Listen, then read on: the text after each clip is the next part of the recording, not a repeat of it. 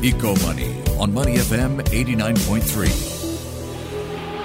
So the dust has settled on this year's Formula One Grand Prix in Singapore, a massive global event that attracts spectators from across the globe.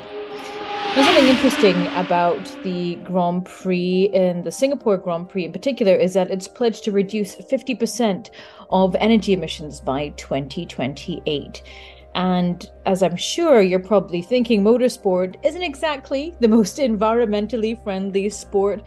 So you may be wondering just how they're going to do this, and also perhaps what this means for other large scale events. Well, to help us break it all down, we're joined now by Mr. Vinod Kesava, who is a council member of the Sustainable Energy Association of Singapore, also a co founder, MD, and CEO of Climate Resources Exchange. Vinod, thank you so much for taking the time to speak with us today.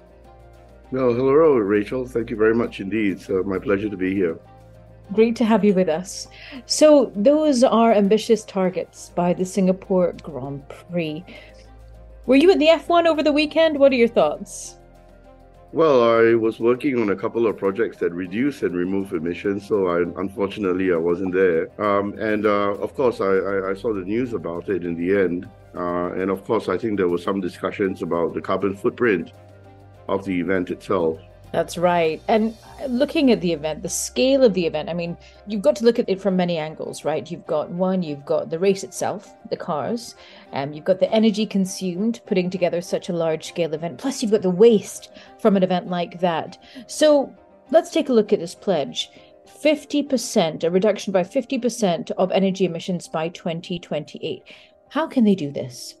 Well, I think the the reductions itself uh, have to be based on a number of emission points.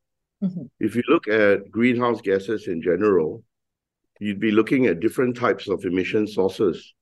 So that is defined as scope one, scope two, and scope three. Scope one is direct emissions from combustion of, of, uh, of engines or diesel generation sets. Scope two is indirect uh, emissions from the consumption of electricity. And scope three is indirect emissions from supply chain logistics and, and, and business commute. So what we have here is a uh, scenario that I see a, a, pledge being made in terms of reducing those emissions from a scope two perspective, indirect emissions. So I think the, the, the plan is actually doable, very much doable, especially with uh, the increase in the amount of renewable energy that will be exported into Singapore, the amount of renewable energy that's created here.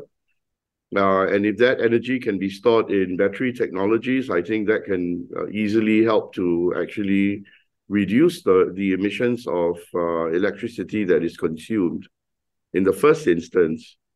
Uh, in the second instance, I, I think there might be a more holistic way of looking at this because I do believe that in terms of scope one and scope three emissions, uh, it will be difficult to reduce or remove those emissions because they are inherent emissions. For example, in scope one, you're looking at emissions from, from the race cars themselves. And it's quite hard to replace that kind of fuel to justify the same kind of performance for Formula One engines. Um, so that that will be a little bit tough to to reduce what kind of footprint are we looking at for an event such as the F1? Uh, if you look at the if you look at what F1 has published in totality, for each of their seasons, they usually emit about 250 to 300,000 tons of CO2 equivalent, right? Uh, and that that those emissions translate to uh, quite a significant amount of emissions for a single event. But that is the nature of the event, as you pointed out earlier when you mentioned about the, the fact that you know it is pretty intensive, right? So in terms of reducing or removing those emissions, it's going to be quite difficult to achieve that. Scope three is also a little bit more difficult because you're talking about supply chain, logistics, and so on. But maybe if local transportation were converted more into electric vehicles, for example, for the supply and transport of equipment, maybe that can help to reduce the or avoid those those type of emissions.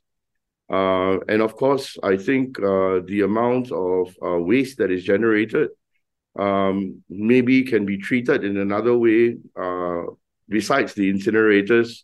Maybe there are ways of using uh, using, for example, uh, organic waste to be to be used in biogas plants, for example, to produce renewable energy. Just just for example, right? Um, so that's that's how it may be further reduced, but mm-hmm. you're not going to reduce it to zero. That's the point. So when we talk about a net zero uh, ambition, so to speak, then we are really looking at the concept of what carbon credits are. And carbon credits are generated from projects that actually reduce, remove, or avoid emissions, right? Whether it's a technology based solution or whether it is a nature based solution, carbon credits can actually be used to achieve a net zero goal. But it has to be done in a way where it is calculated, profiled very accurately, so that the right type of carbon credits can be purchased to offset it. I don't mm. think anybody wants the branding of greenwashing going around going around the place, right? Because anybody can say, well, you know, I have a million tons of emissions today. I tell you what, I'll buy a million tons of carbon credits and I'll offset it to zero, and therefore I can call myself net zero. That I don't think is the right way to do it. Definitely. And it's a difficult balance, isn't it, between offsetting um, what is too much, you know, mm-hmm. what is not, what is, how, how can companies go down that road? And so that kind of leads me to the next question, because as you mentioned, this is something that we're seeing happen across the globe when it comes to organizing events. There may be those that wonder if I'm cutting carbon or cutting my footprint, doesn't that necessarily mean that I'm cutting costs and even cutting my potential profit from an event? It could mean an additional inv- investment in the long term, which mm-hmm. means if you're going to be spending more, your returns might become lower. But in the face of catastrophic climate change, we are talking about long term sustainability. So, an initial investment today to make it better, to reduce or to avoid that emission even if it means investing in a project outside of where the specific race is taking place. And that can contribute towards a removal or a reduction of emissions in terms of using carbon credits, of course. Then it makes sense because you are then dealing with the, the larger problem, which is catastrophic climate change, which inadvertently will affect the profitability of businesses 10, 15, 20 years down the line.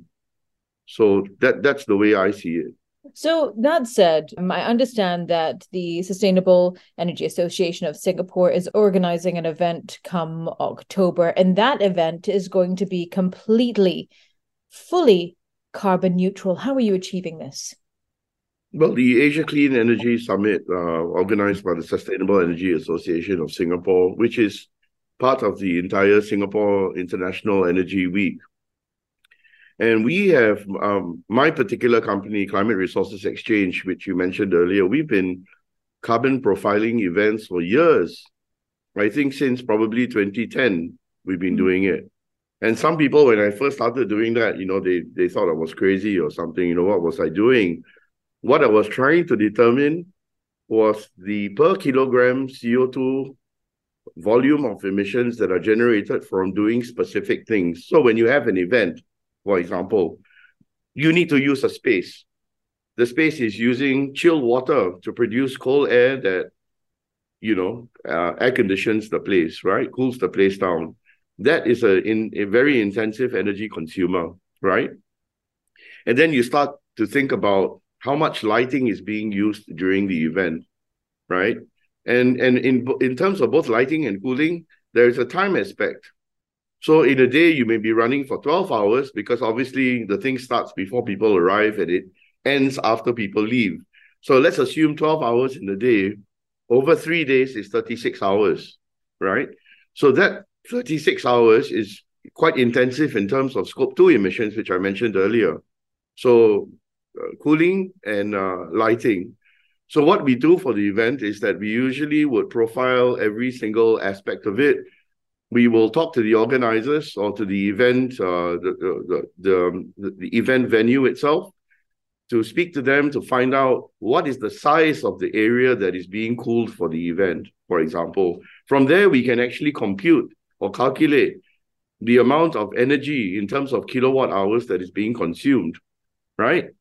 And then you multiply that by the grid emission factor, which is the power source, right? It's coming from the grid. So then you you you know your specific energy consumption for the event, right? So you can determine it from that perspective, just in terms of energy alone. And then, of course, we will look at uh, elements such as food, how much vegetarian food there is, uh, if there's meat being served, is there beef?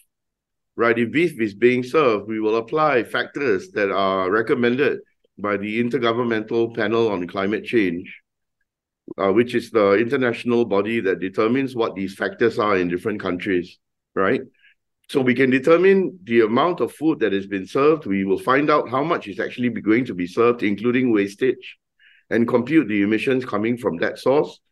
And also in terms of when they were transported from, let's say, the the within the boundary of Singapore, let's say, we will compute the transportation um, uh, emissions for moving the food from point A to point B, for example. That could be another consideration.